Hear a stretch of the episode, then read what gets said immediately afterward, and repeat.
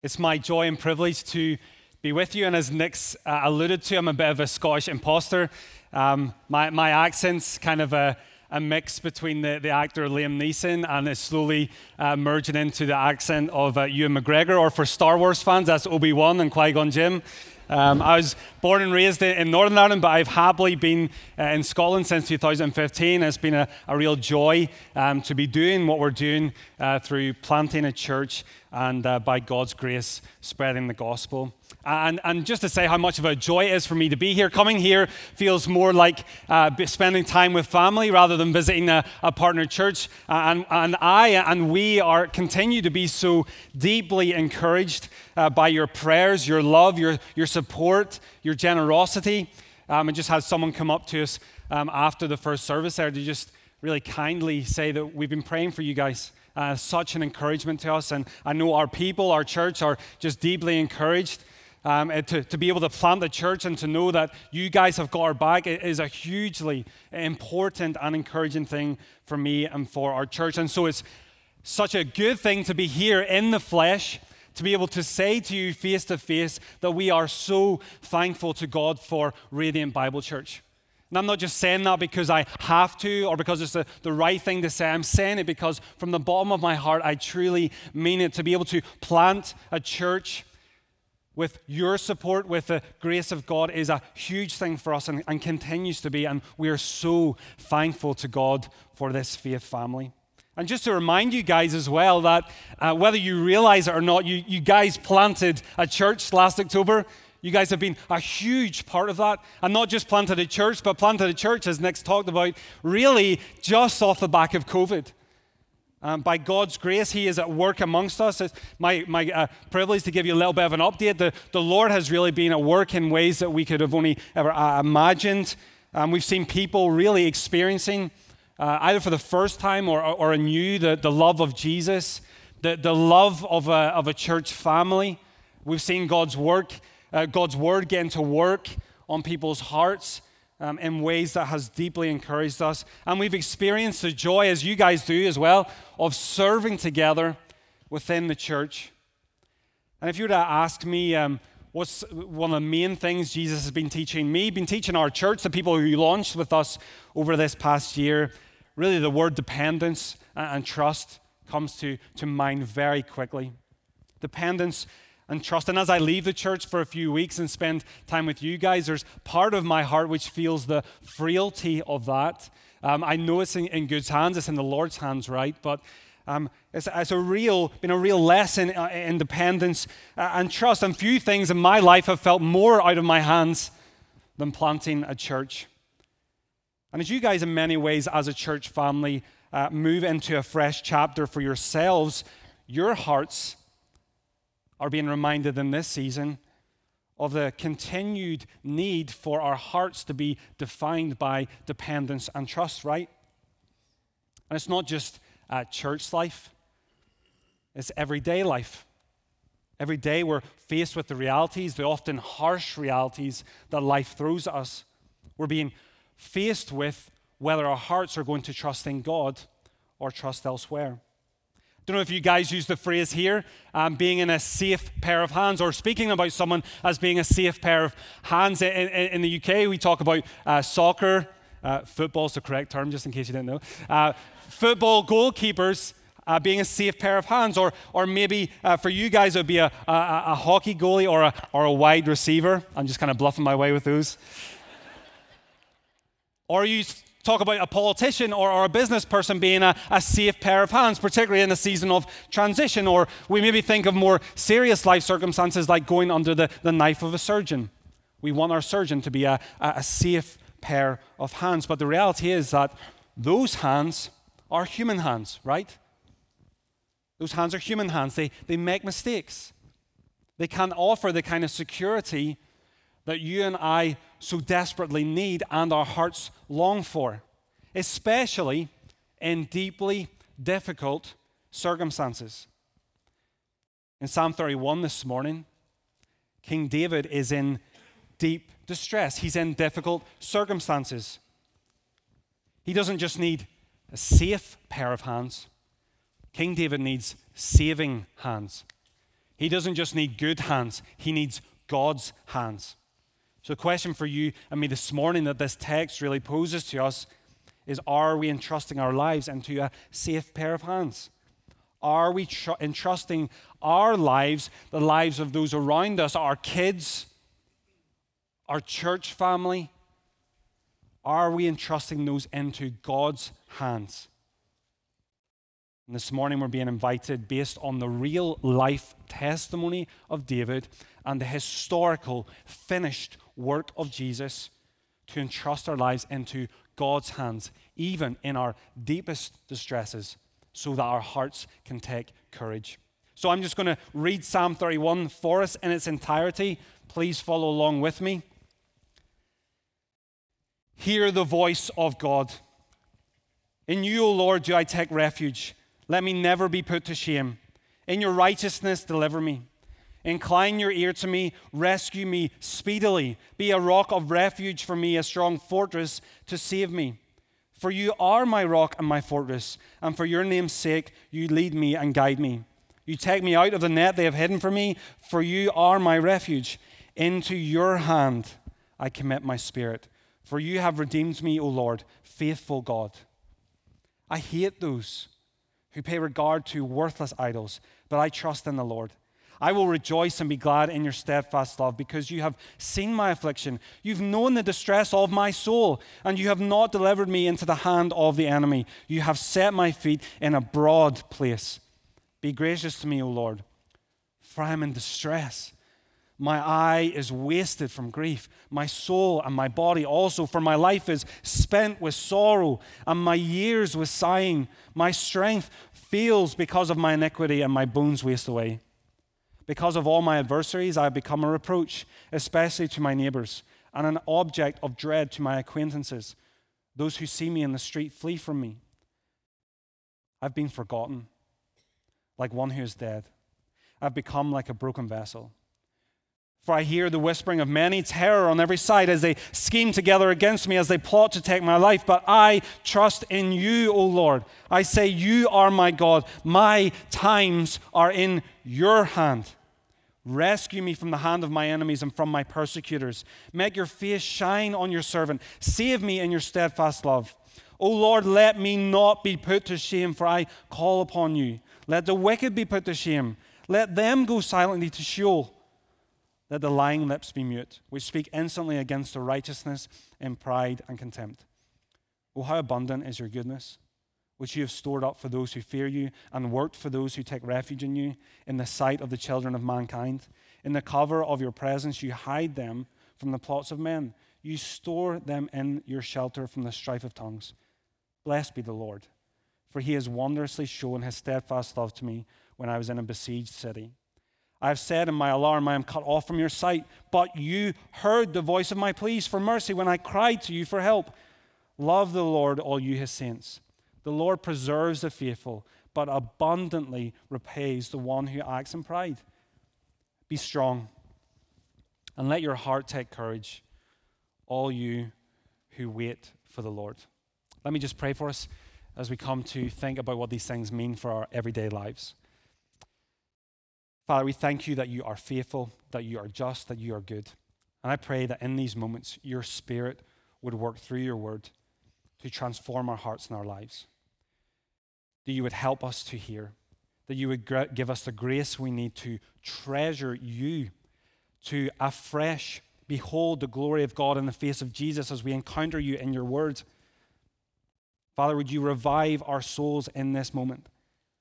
And would you, by grace, help us to treasure these things and to obey them as we go into our week. In Jesus' name we pray. Amen. So, the first thing we see this morning then is this I can entrust my life into God's hands. King David here needs a place of safety and of strength in his time of distress. He ultimately needs God. If you look down again, he says, Be a rock of refuge for me, a strong fortress to save me, for you are my rock and my fortress. Refuge there really speaks to a safe place. David needs a safe place to be. Fortress speaks to a strong place. He needs a strong place to entrust his life. He finds himself in the midst of a prolonged and difficult storm. Camping in a tent's just not going to cut it. He needs the strength and safety of castle walls. He's under attack from an enemy. He needs a concrete bunker to hide in. Crouching under a table just won't protect him. And verse 4 really reveals the particular reason why David is seeking safety in God. And we'll see him refer to this in more detail in just a moment. Verse 4 tells us that people are after him. They're speaking lies about him, and ultimately they're trying to take his very life. So he cries out to God in verses 1 to 2, based on the character of God in verses 3 to 4. And now he commits his life into the hands of God in verse 5. Spirit there really speaks to the, the deepest part of us. David's committing, and he's inviting us along with him to commit the very deepest part of us, our, our bodies and our souls, into God's hands in committing his life into God's hands, he compares himself to those who would entrust their lives to worthless idols. If you look down at verse 6, I hate those who pay regard to worthless idols, but I trust in the Lord. And what the word worthless communicates to you and me this morning is that God is just isn't just a better option. It's not just a, a better option on a long list of options. He's the only option He's the only one we can confidently entrust our lives to. When we lean on and trust in things apart from Him, when we lean on and trust in other things to save us and deliver us, there is ultimately no certainty, no guarantee. No matter how good your goalie is or your wide receiver is, your team can still lose. No matter how competent and smart a politician or a businessman is, a company or country's future is never 100% certain, 100% certain, is it? No matter how skilled a surgeon is, there's still risks involved. No matter how secure your pension fund might feel, in the blink of an eye, global markets can turn all upside down. Jonah chapter 2, verse 8 says this Those who pay regard to vain idols forsake their hope of steadfast love placing our ultimate trust in these things, robs us of the certain hope that we can have in God. It not only robs God of his worship when we put our trust in being idols, it robs your heart and your life of the certainty and the guarantee of, of God, of his steadfast love. That's what it robs us of. But what happens when we do entrust our lives into God's hands? Well, we can, with David in verses 7 and 8, confidently anticipate future deliverance. We can, with assurance, anticipate rejoicing and gladness that verse 7 and 8 talk about. Rejoicing and gladness are grounded in God's steadfast love. God's steadfast love and deliverance. We can confidently anticipate being able to breathe again that's what verse 8 paints a picture of. Paints a picture of not only being saved or finding safety, but finding space. You ever feel like that in life? Things are just weighing down on you. The pressure's increasing. Life circumstances feel like they're crushing you. You just need space, room to breathe again A couple of uh, years ago, there was an article uh, in the news in the UK of a teenager who was on holiday on a beach and he had dug himself this huge hole in the sand. He'd taken himself into the sand, uh, and uh, tragically, the, the, the sand just crushed in on top of him. And it reminded me of something I used to do as a kid growing up. We used to go to the beach and we used to dig tunnels into the sand dunes so we could crawl into them. And now I realize how foolish that was. But Thankfully, they managed to get an, an, airway to him so he could breathe, but it took them over an hour to dig him out. They eventually got him out, but can, can you imagine the relief of getting out of a circumstance like that? Being able to breathe again, being able to, to not have to feel the weight of the crushing sand on top of you. In life, there will be times when you and I feel like that, right? Trapped, no room, not able to breathe, no one to cry out to. Maybe it's a, a prolonged or terminal illness. Maybe it's a long term relational conflict or relational brokenness. Maybe you feel the sustained pressure for following Jesus in, in the workplace, or maybe even within your family or friends, or in school or in college. Maybe it's a feeling of just utter helplessness when it comes to a child or a friend or a family member who you you deeply love and you long to see walk with Jesus, but you just don't know how to keep moving forward with them. Loved ones, the reality for you and me this morning is that we can entrust our lives to God. We can entrust our lives into God's hand. And though deliverance may not come in our timing, that's what verse 24 hints at at the end of the psalm, there's waiting involved. Though deliverance may not come in our timing or in our way, eventually distress will turn to deliverance. Eventually, distress will turn to deliverance. We can be certain of that because of Jesus. Distress will turn to deliverance, either in some measure in this life, maybe even by God's grace in significant measure, but certainly in the life to come. God is a safe refuge for those in danger. God is a strong fortress for those who feel weak. God provides a spacious place for those who feel trapped. And the reality for you and me this morning, as we read this psalm and as we see David's confidence, right? And we hear the call to trust deep down, we feel, how do I even get there? I, I see David's confidence. I don't feel that confident right now. I'm trying to trust, but trying to trust is hard. Lee, it's easy for you to stand up there and just preach, hey, trust in God, but you don't know what's going on in my life.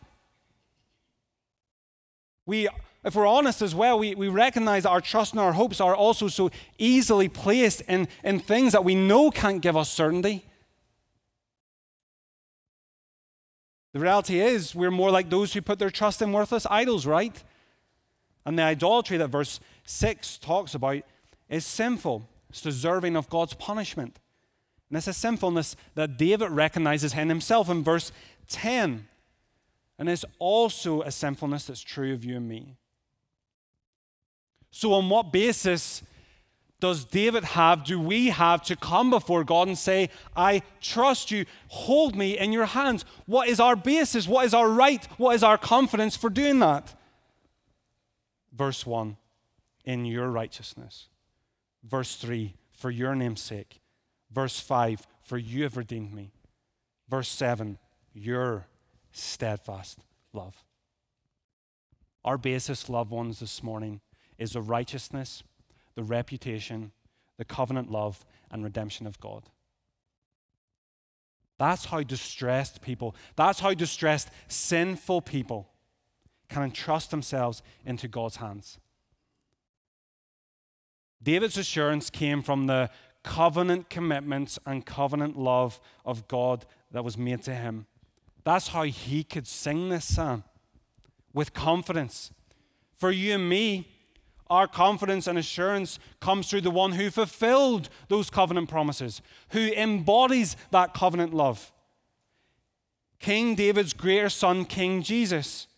And it's in his name that you and I can join in and entrust our lives into God's hands. It's through him, it's being united to him by faith that this psalm can become our psalm and that we can sing it with confidence.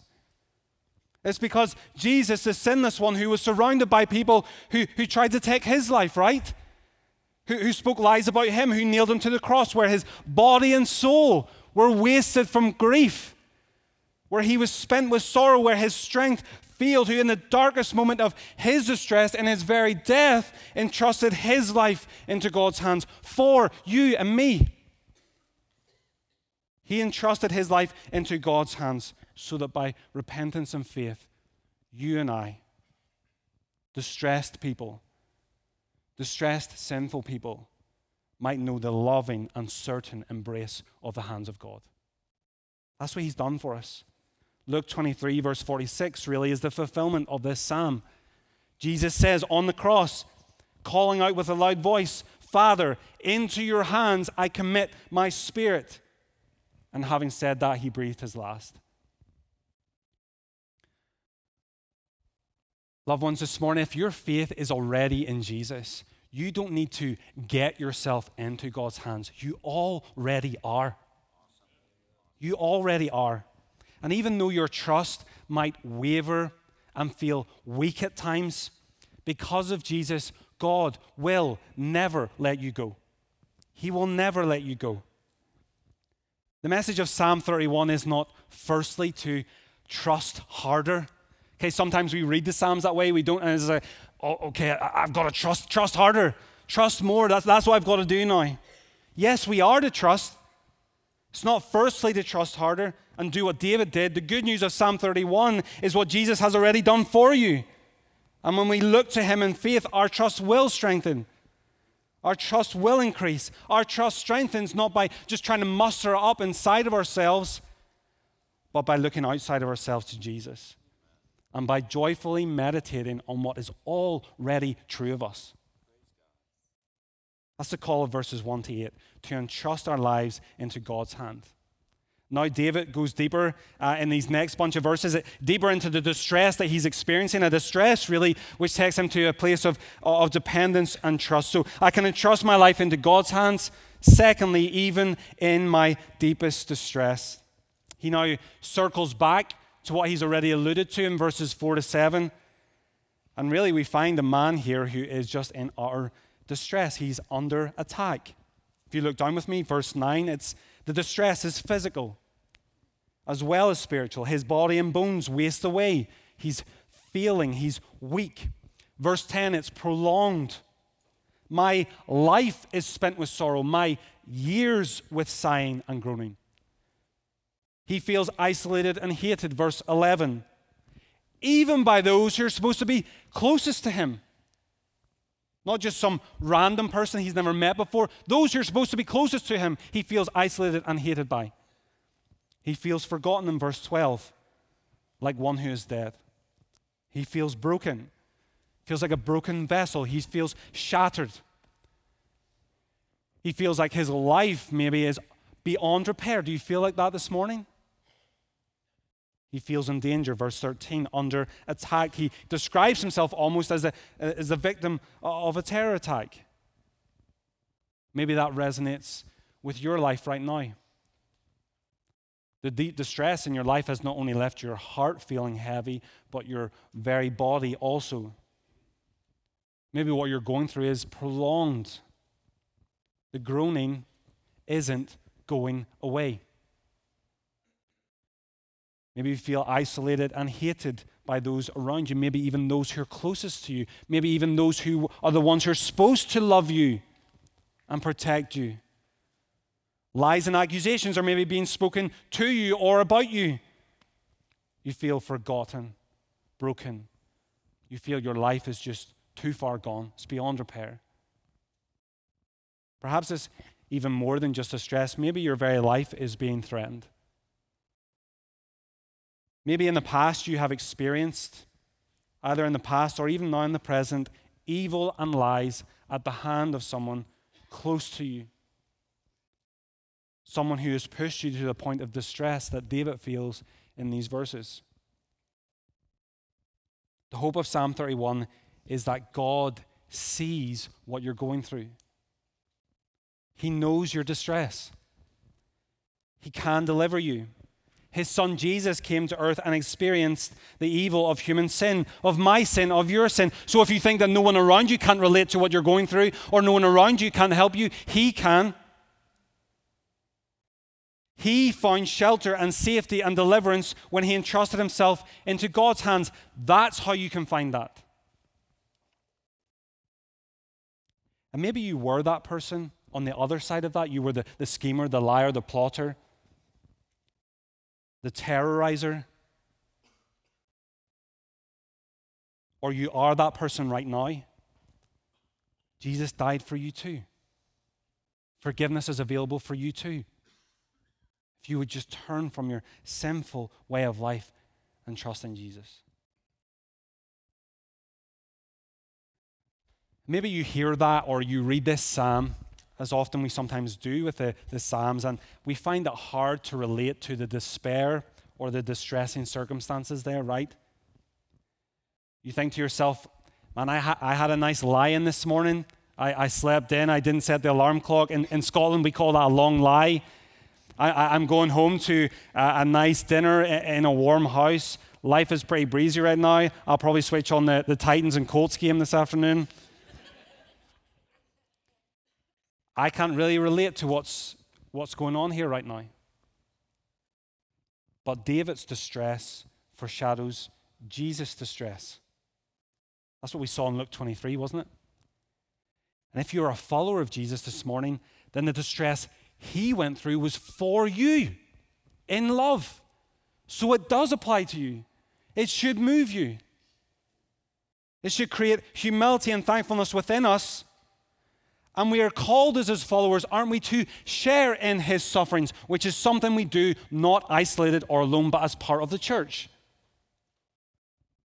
Let me remind you this morning that the Psalms are not solos. They are not solo songs, they're corporate. If you look at the heading of this psalm, it's to the choir master. You sing, you are part of a choir, you are part of Christ's church. So just because you might not fully resonate with what's going on in these verses, doesn't mean those around you don't. And maybe not locally, but think globally. We're part of a global church, right? There are Christians around the globe who are literally being terrorized and attacked for their faith. So if it isn't part of your personal testimony right now, it may be one day, but it's certainly part of this church's, the global church's testimony. And the good news is that this testimony doesn't end with everyone's against me. It's a testimony that moves to a place of God's got me. You look down at verses 14 to 16, but I trust in you, Lord. I say, You are my God. My times are in your hand. Rescue me from the hand of my enemies and from my persecutors. Make your face shine on your servant. Save me in your steadfast love. When you and I are in a place of deep distress, with confidence and with certainty, we can trust the Lord. We can say, with confidence and assurance, My times are in your hand. Every second, every minute, every hour, every day, every week, every month, every year, every decade, your eternity. They are in His hands if we are in Christ. And that reality that our times are in God's hands is, is really a, a, universal truth. We are all humans created by God and live in His world. So whether we recognize it or not, or choose to acknowledge Jesus, all life is in the hands of the Creator. But for those who are united to Jesus by faith, it's not just an expression of raw truth, it's an expression of eternal trust. My times are in your loving, sovereign, covenant keeping, promise fulfilling hands. And his hands are also just hands. In Jesus, God has forgiven the evil within us, but he does not turn a blind eye to the evil around us. If you look down in verses 17 and 18, David goes to God in order to deal with the injustice and evil that is present in his life. And so can we.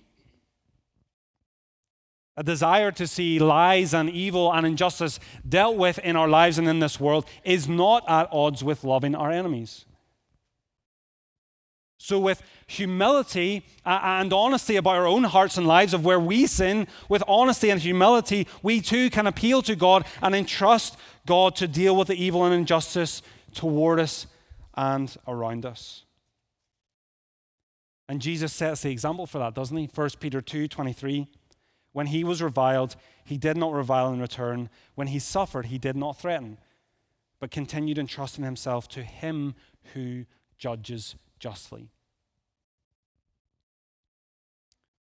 So we can entrust our lives into God's hands, his safe, secure, loving, just hands, even in our deepest distress, so that our heart can take courage. That's the third thing we see here. Verse 24, if you look down, This is where this is where we can get to. This is not impossible. This is where we can get to by God's grace through the work of the Spirit in our hearts. We can get to a place where we entrust our lives into God's hands. We can go from a heart that is heavy and in deep distress to a heart that takes courage. It doesn't mean our distresses will disappear overnight, but our hearts can get to a place of courage. And in fact, David is so certain and confident that he speaks in verses 19 to 23 here, as he's spoken already at the beginning of the psalm, as if his deliverance has already happened. That's how confident he is. So, how can he, how can we, how is it possible to have a heart that takes courage like this? It's possible because God is good to us. God is good to me. Verse 19 Oh, how abundant is your goodness which you have stored up for those who fear you. God has an abundance. He's not stingy. God has an abundance of goodness stored up for us when we fear Him. Really, fear and trust go together. A right fear of the Lord orders our hearts appropriately so that we would trust Him. We're reminded here that there's no shortage of God's goodness.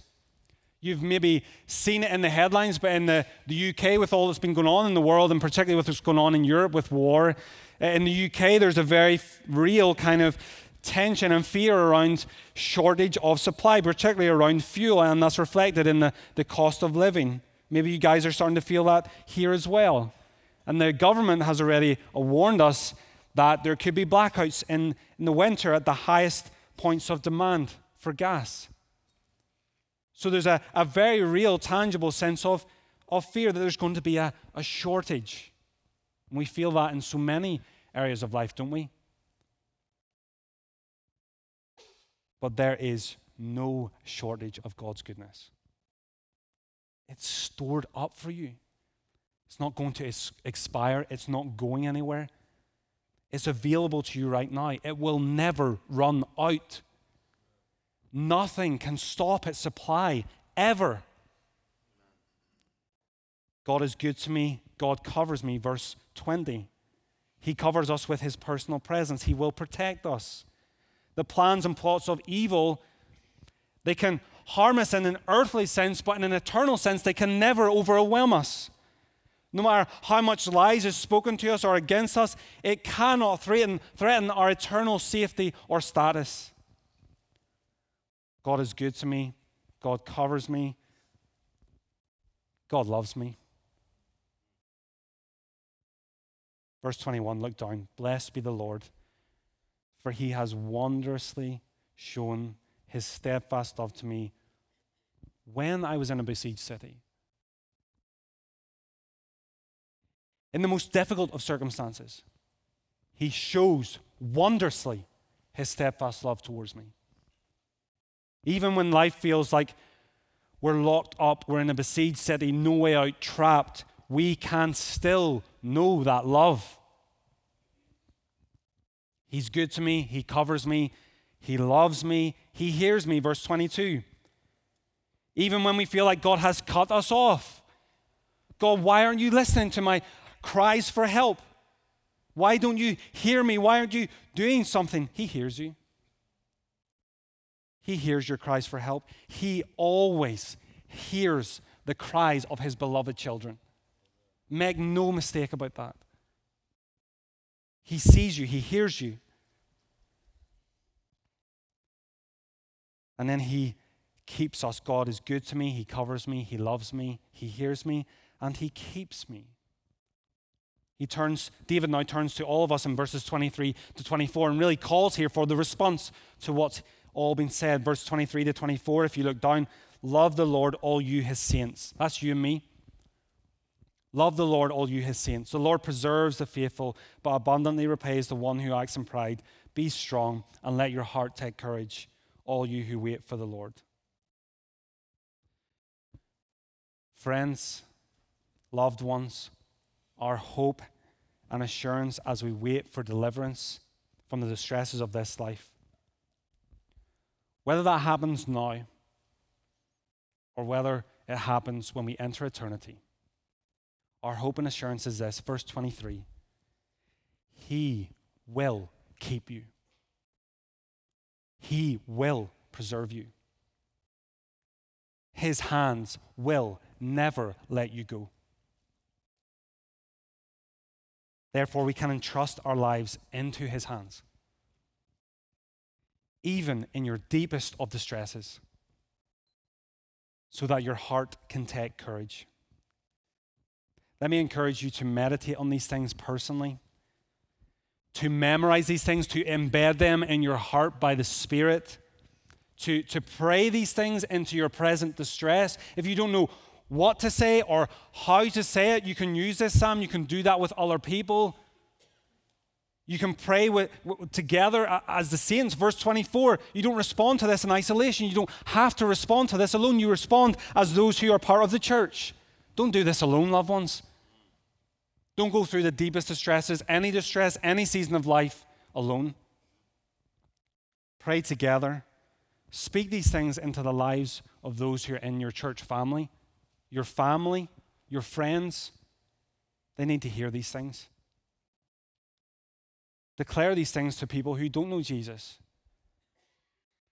Even though people might not act like it sometimes, they don't want to hear about this. They don't want to hear about Jesus or faith. Ultimately, their hearts need and long for these kind of concrete, eternal truths. Don't be shy in, in sharing these things. These are truths to cling on to and truths for your heart and my heart to take courage in because in Jesus, they are truths that are already true of you. Because of Jesus, we can say with Jesus, into your hand I commit my spirit. I trust in you, O Lord. My times are in your hand. Let me pray for us.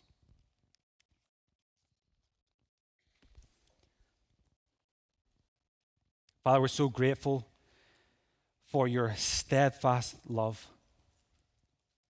that transcends any distress we might go through. Father, help us in our weakness and waywardness of heart to trust in you. By your Spirit, would you afresh this morning cause our hearts and our minds to look to Jesus, to see how he trusted you and how we now, united to him by faith, are in your hands. Would you comfort us? Would you encourage us? And would you cause our hearts this morning to take courage? In Jesus' name we pray. Amen.